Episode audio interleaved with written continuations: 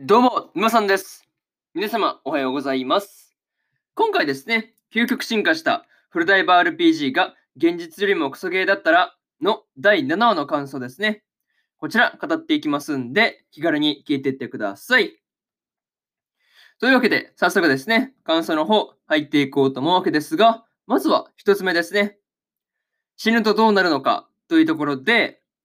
疑惑以内でですね、えー死んでしまうと一体どうなるのかという問題をですね、えーヒロとレオナがね、まあ話をしていたわけですが、まあまさかのね、あのハードがぶっ壊れるということがね、まあ明かされるという話でした。うん。まあ、てっきりね、こうゲーム内で死んだら、まあリアルでも死ぬ感じのね、展開かなっていうふうに思ってたんですけど、まあ、うん、別にそういうわけじゃなくて、まあ良かったなという感じでした。うん。いや、マジで死んだらそれこそやばいですからね。そう。まあ、リアルでね、本当に死んでたら、マジでこう、シャレにならないっていうかね、まあ、なんて言うんだろうね、こう、普通にこう、事件というかね、そういう感じになってですね、まあ、大騒ぎになってるだろうなっていうふうに思うんですよね。うん。うん、ゲームで人が死んだら、それこそ大問題になってますからね。そう。まあ、多分もっとリアルの世界でね、なんていうか、騒がれてるだろうなっていうふうには思うんですよね。うん。そうそうそうそうそうそう。まあね、そういうところを思ったよっていう話とか、まあ、死なないにしてもですね、あの、10万もするハードがぶっ壊れるっていうのはね、あまあ、死ぬよりはマシなんだと思う。まあ、マシだと思うんですけど、まあ、普通に嫌すぎるよね。いや、普通にそのハードまで壊されたらたまったもんじゃないですよね。そう。いや、多分それは普通に嫌だなっていうふうに思ったと、思ったりとか、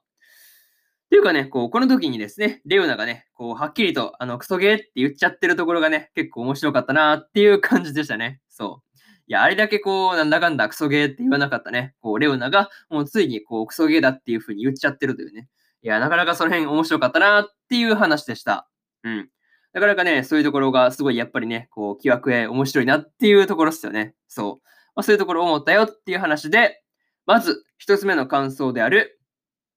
死ぬとどうなるのかというところ終わっておきます。で、次ですね、二つ目に入っていくわけですが、幼女を助けようというところで、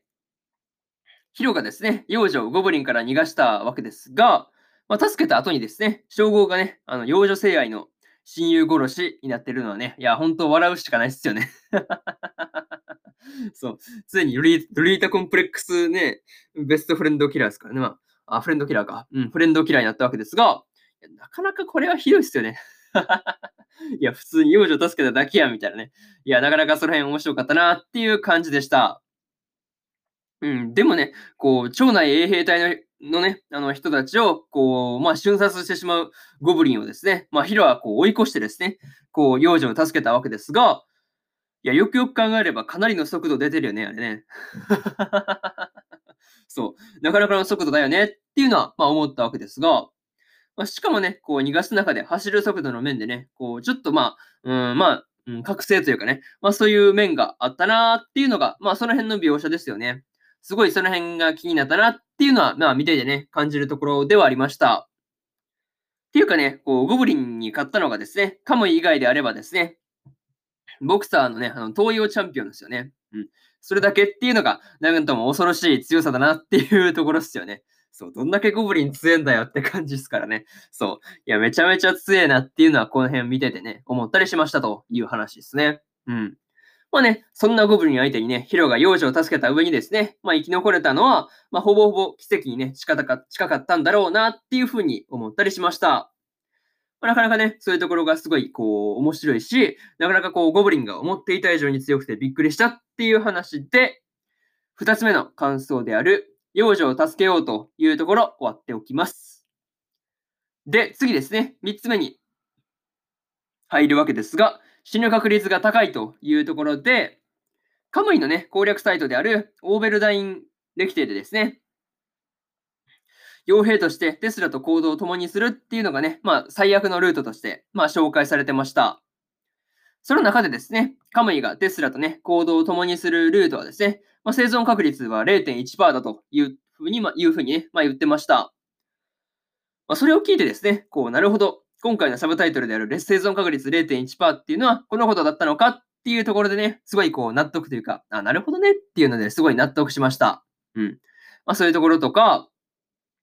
うん、にしてもね、こう他のルートでもですね、生存確率がね、高いかって言われたら、まあ、別にそうでもないというかね、まあ、結構割かしね、うん、低いよねっていうのは、まあ見ていてね、感じるところではありましたね。うん、なんか、こう、そういうところのね、他のルートの生存確率とか見ちゃうと、なんかこう、うん、なんていうか、なんとも言えないというか、あこれ、ちょっとね、もうゴブリン襲来の時点でミスったなっていう感じなんですよね。そう。ゴブリン襲来した時点でもうすでに積んでるっていう感じがあるなっていうのはね、まあ見ていてわかるところでしたね。うん。結構ね、罪というか、ここからどう動いていったら助かるんだろうというかね、まあそういうところがすごくね、まあ気になったなっていう感じでした。まあ、ここに関してはですね、テスラと一緒に行動すると、まあ、どこがね、どうまずいのかっていうところをですね、まあ、次回あたりで補足説明があると、すごいありがたいなっていうふうに思ったりしました。まあね、そのところで、えー、3つ目の感想である、死ぬ確率が高いというところで、えー、をですね、終わっておくわけですが、えー、最後にというパートに入っていきます。はい。えー、今回ですね、ヒロが木枠絵をね、まあ、エンジョイしてるっていう感じがすごくね、まああったわけですが、まあ、ヒロがですね、あの走る速度がですね、あの急にあの上昇したというか、まあ急に上がったっていうのがですね、まあ、一体何だったのかっていうところがすごくね、気になるなっていう話でした。まあ、にしてもね、こうテスラのライトニングエクストリームがね、普通にかっこよすぎて、まあびっくりというか、まあ、威力結構高かったっすよね。そう。まあ、ゴブリン2体まとめて、まあ一刀両断したわけですからね。そう。なかなか強かったなというのはすごい見ていてね、感じるところではありました。個人的にはですね、そんなテスラのいるですね、町内衛兵隊に入ったことが、一体何がまずいんだっていうところとか、まあ、この状況下でですね、ミザリサとアリシャがですね、どうしているのかっていうところとか、まあ、そういうところがですね、いろいろと気になってしまっているというところですね。うん。いや、またですね、こう、今から次回の話がね、どうなっていくのか、今から楽しみすぎるというところで、今回のですね、究極進化したフルダイバー RPG が現実よりもクソゲークソゲーだったらの第7話の感想ですね。こちら終わっておきます。で、今までにもですね、第1話から第6話の感想は、それぞれですね、過去の放送で喋ってますんで、よかったらね、過去の放送も合わせて聞いてもらえると、より一層ね、あのー、フルダイブのね、アニメの方を楽しめるかなっていう風に思うんで、おすすめですという話ですね。うん。まあ、よかったら聞いてみてく、よかったら聞いてみてくださいという話と、えー、そうだな。今日はね、他にも日本更新しておりまして、スーパーカブの第7話の感想と、引き寄せる、そして女子高生を拾うの第7話の感想ですね。この2本更新してますんで、よかったらね、こっちの2本も聞いてみてくださいという話と、